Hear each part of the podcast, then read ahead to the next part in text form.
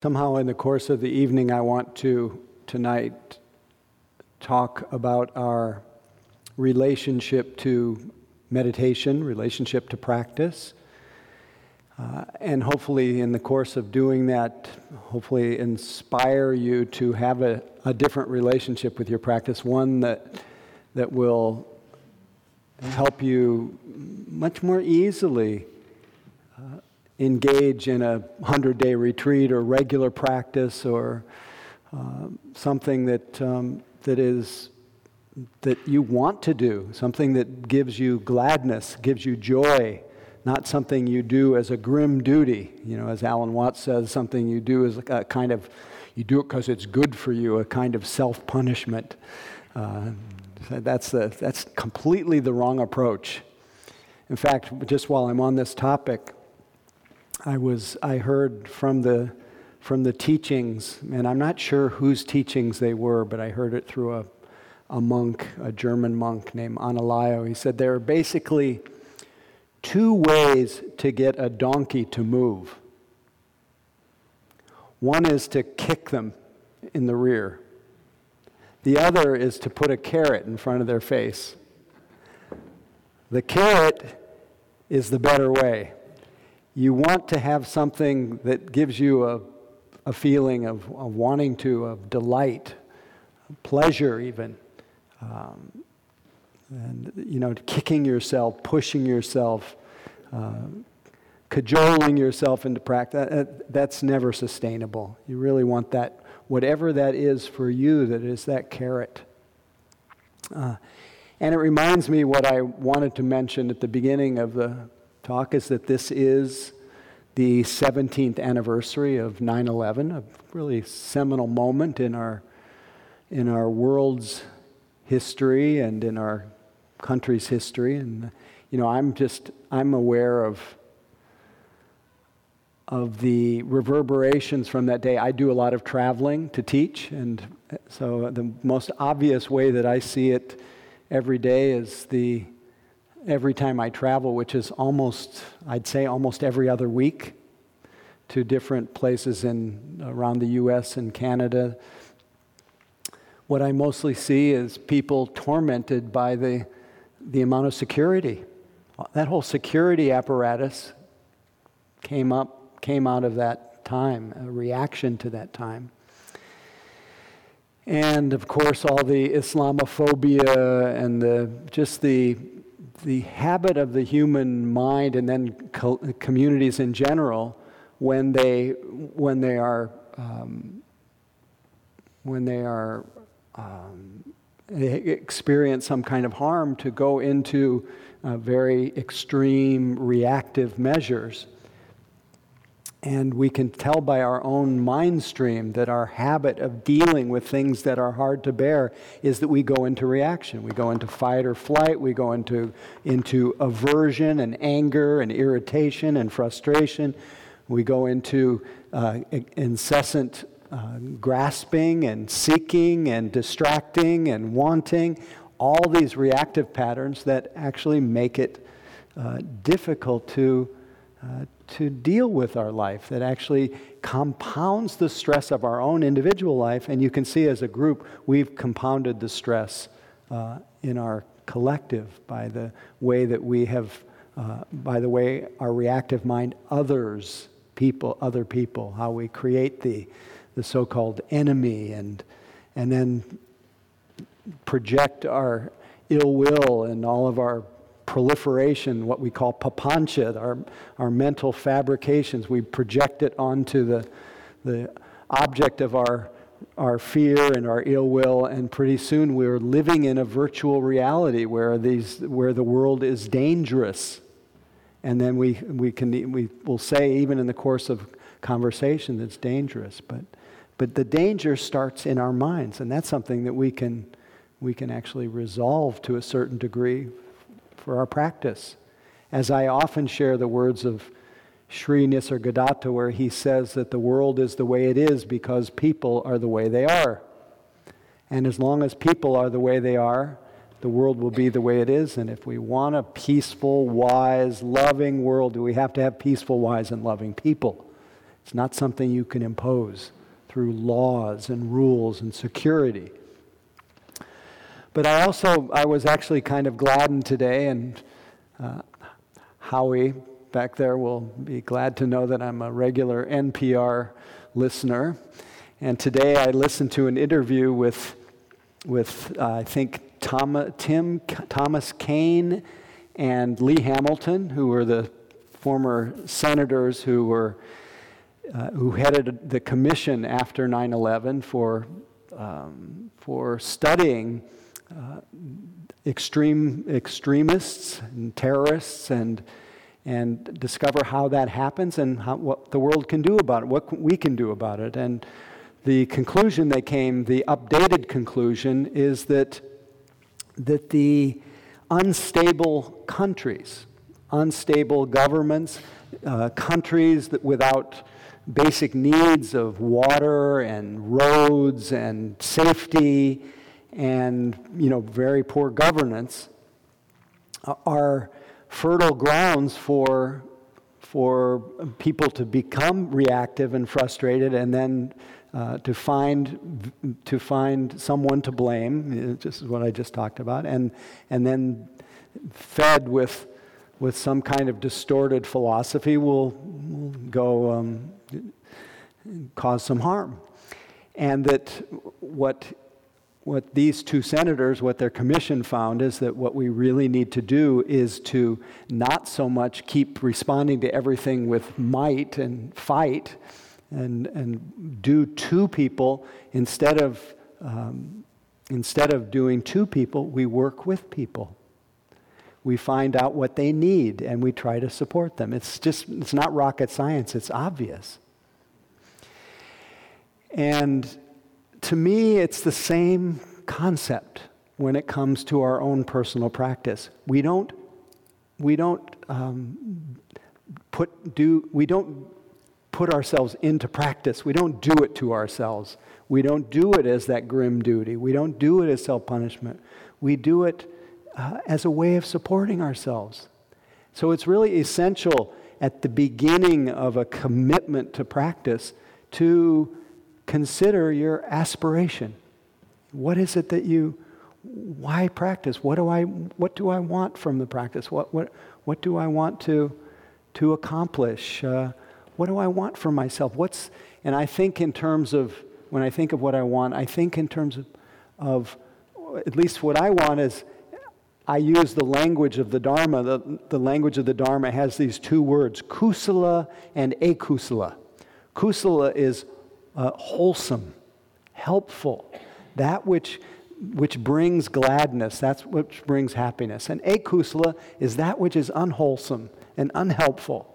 And what I want to do and why I practice, I want to, to keep generating, and for me, it's for the benefit of all beings, for the benefit who, whoever crosses my path, and as many ways as it can ripple, I want to cultivate the wholesome so that, uh, so that my life impacts people in a way that brings well being and happiness.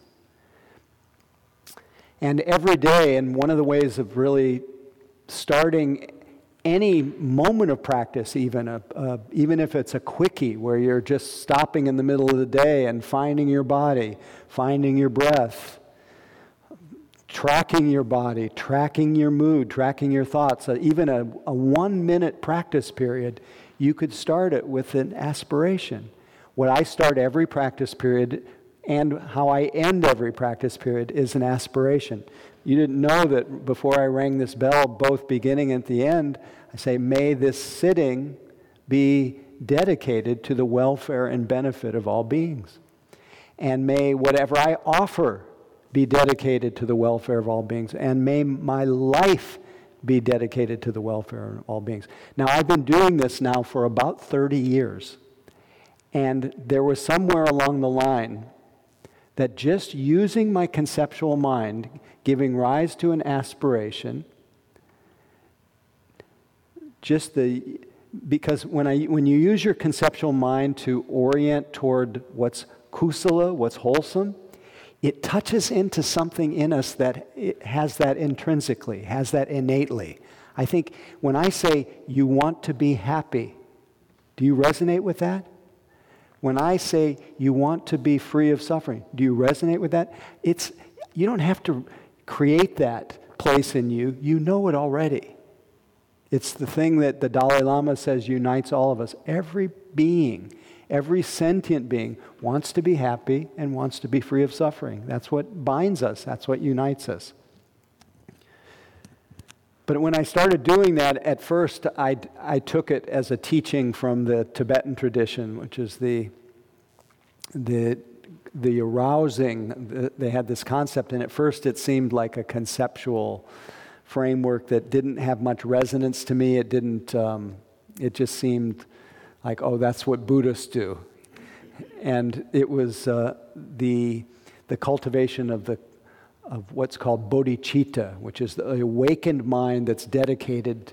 Uh, you, you awaken uh, for the purpose of benefiting all beings, and that this bodhicitta is something that you can cultivate. And so I said, hmm, I'll try it.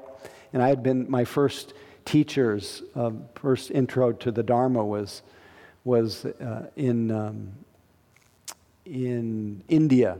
And uh, I don't need to tell the story tonight, but I went to I was sent by the Dalai Lama to the teachers that were teaching Westerners. And for several days, I heard these teachings. And I said, okay, I'm going to put it to, put it to practice. I'm going to try it. And once I started with this bodhicitta practice, just, just making simple dedications, I made up my own version. There's some classic ones, but I don't even know what they are. But I made up my own version. And after a very short time, or after maybe a few years, I noticed that every time I would get to that point, may my life be for the benefit of all beings, I would feel myself literally being taken over. It was like my life no longer belonged to me. It was less of, a little less of me, my, mine, and a little more of, of I am part of a, a sea of, of interbeing, of interconnectedness. And what I do, what I do with my body, my speech, and my thoughts it impacts everyone. And I want to dedicate my life and my practice to uh, bringing the wholesome to, to everyone. Now, for me, that, was in, that became very inspiring. And I love that feeling of, of being taken over by something larger than myself. And sometimes we can get so preoccupied with our own internal view of lack that we can, forget, we can lose touch with that, with that, um, that that radiance, the natural radiance of our being that is um, that's, that's really amazing when you sit. Somebody used this image in a teaching I heard recently where, where you sit and you build up a little, it's as though you're, you're turning on the light of attention and you've got this curtain around you. And slowly, slowly, in your practice, you just start lifting the curtains. Lifting the curtains, and the light that you've generated just starts naturally spreading. And it, and it just kind of, and you're, so the circle of your affection, the circle of your joy, the circle of your attention, your, the, the very nature of your mind widens uh, beyond this, this little, you know, beyond the curtain and beyond the, especially beyond the, the limitations of our self story, which is very, it's often in a loop of, it's a loop of lack. That's, I never said that before. A loop of lack.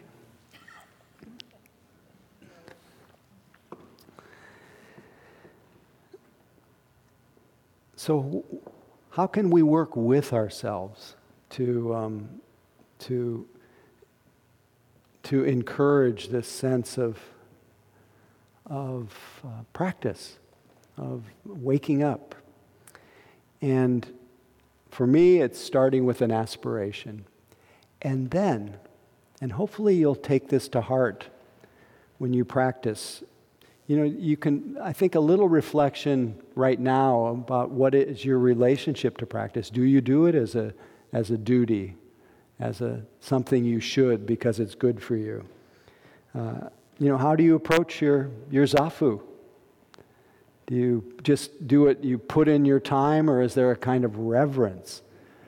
Or do you see it as an amazing opportunity to step out of the stream of distress into, into um, and step out of the chronic, obsessive uh, obsession with what's next and doing to just a, a, a place of being? So, is it the, the sense of, of anticipation? Is there a, what are your associations? I'm curious, do you have positive associations for going to your cushion? Both. Cool. Kind of oh, so you, you, think of it in terms of like any kind of, any kind of exercise? Yeah, I mean, because I, I feel like it's exercise for my brain uh-huh. versus exercise for my body, but have that same initial. the initial, I don't want to really do this. Yeah, I don't want to do this. uh huh.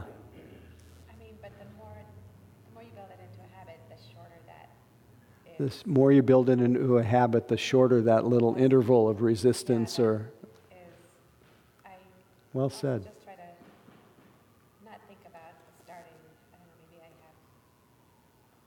have um, transitions can be harder to switch from one thing to another. Transitions can be hard. So, have you ever done a little aspiration before you start? Uh, yes.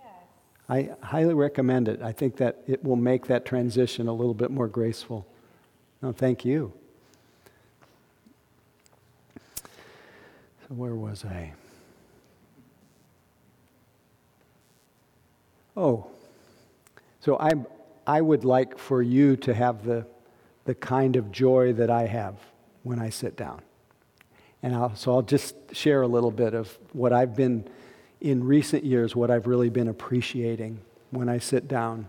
And it makes it a little bit easier for me to sit down. Now, when I talk about akusala, unwholesome, that really talks, that's really that state of resistance. And it's beautiful what you just described, and it fits right into what I'm about to say. Sometimes we have what are called, we have unwholesome ha- mental habits. And one of those is, and five of those are what we call the five hindrances. The the mind that is in a state of hunger, thirst, lack, craving, state of, of ill will, aversion, frustration, irritation. That's the aversion. Then there's the restlessness and worry or agitated. And the aversion includes the resistance. And then we have, we have uh, dullness. Somebody said today that I forgot they used this great word when I was talking to them. Um, bogged down, this kind of mental state of feeling bogged, you know, kind of flattened.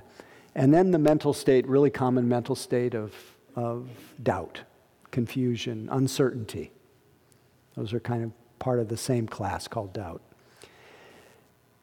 Now, when you sit, if you, if you manage to just sit for a moment, like maybe this moment as we're sitting here together, if your mind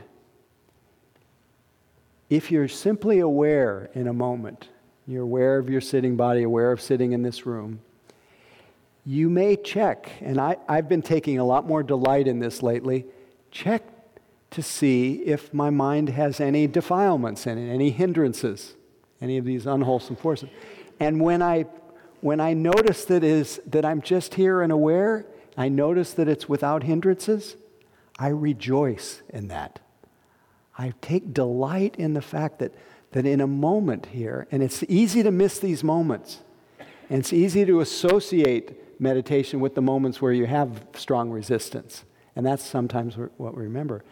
And even in this moment where I notice that I'm aware and I'm free of any hindrances and I rejoice in that, even if when I stop and take a look at the state of my mind, which is what I'll, I'll, I'll often do that, I'll say, well, you know, what's in my mind right now? Is it, does it have any hindrances in it? And if I notice a hindrance, if I notice that I'm kind of itching to get on with it or I'm resistant or something, at that moment, I recognize that because I'm aware of that feeling of resistance, aware of that desire, aware of that restlessness or worry, aware of the doubt, aware of the dullness, I rejoice in the fact that I'm not overcome by that hindrance. I'm not being dragged along by it. So I rejoice in the absence of it. I rejoice in the presence of it, the fact that I'm not overwhelmed by it. So that's a, it's a source of gladness that's really important. Again, I want, I want a carrot. I want it to feel good. I don't want to, I don't want to kick myself into practice. So next, if I've gotten myself, if I've gotten my tush on the cush, and I've established the posture, then I, I let my mind drop into my body, just like my body has dropped to the floor, mind in the body, like the body is to the floor. And I, I just feel that for a moment. And then, what I've been doing lately, I've been rejoicing at the fact that there is this body. And you can elab- you can have a little reflection. The body with its senses. You know, this is where the, the Buddha really waxed about this. He said, it's within this fathom long body where we find the, the universe, we find the world. Without this body, no universe, no world. Within this fathom body, long body lies the, the world, lies the cause of the world. You know, how we actually work with this body. Our reactions to what enters our senses determines the world that we keep manufacturing in our mind. But in this body lies the end of the world, where we come to the end of grasping, the end of condemning, the end of becoming, the end of suffering is right here in this body. And this body is where the path lies. It, and the path goes nowhere. So when I find this body, I'm, I'm, I'm home. I am so thankful for this body. And then if I hang out a little bit, it doesn't take long. I'll see that the body is breathing. That's you know how I start most of the sittings here on Tuesday. You know, feel the sensations of sitting, but then notice the sensations that are created by your body's breath. Notice that your body's breathing. Then I rejoice at the fact that I have this life breath that connects me to, to the atmosphere that every, all of us are sharing. You know, it's again one of those ways that I remember that I don't exist alone apart from everybody. Not only that, I, am, I rejoice in this breath that when I attend to it, when awareness lights on it and stays with it, it calms the body, it calms the mind, it helps develop focus. And I rejoice in the, in the focus. I rejoice in the concentration that comes and the calm that comes and in the clarity that comes when my mind and body are in the, um, in the same location with a little buildup of energy. I rejoice at the, uh, the increasing sense of aliveness. So if I, if I just reflect a little bit and just tune into the, just the weirdness of it all, just the, the unexplainableness of bodies and breath and, and senses and mind, which is just, you know, and, or, you know, teeth and hair. And I mean, it's all so bizarre, unexplainable, this existence itself. But, I, but I'm left with a feeling of not because somebody told me to, I'm left with a feeling of gratitude.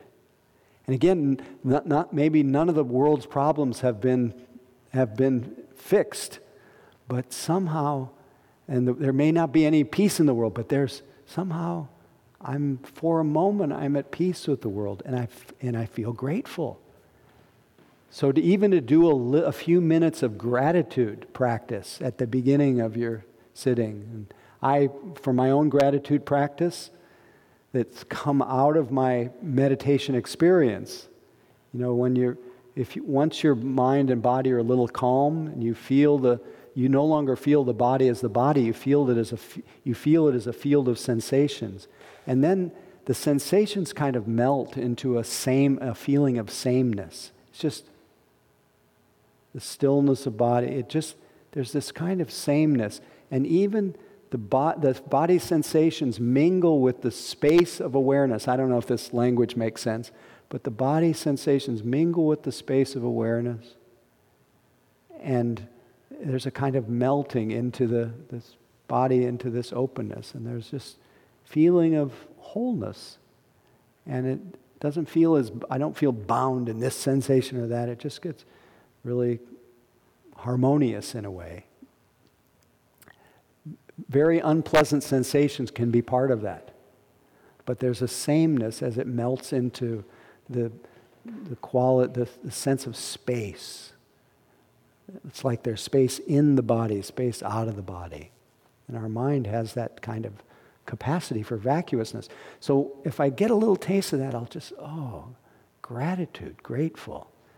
And so my practice starts often with, besides the aspiration these days, it starts with, with the words of, of um, Thoreau, where he said, I am grateful for what, and the reason I said it came out of my practice, it was this sense of sameness, this kind of melting, this sense of not doing mindfulness, not doing meditation, but more being lucidly present, including everything. But it goes like this I'm grateful for what I am and what I have. My thanksgiving is perpetual it's surprising how contented one can be with nothing. Oh, shoot.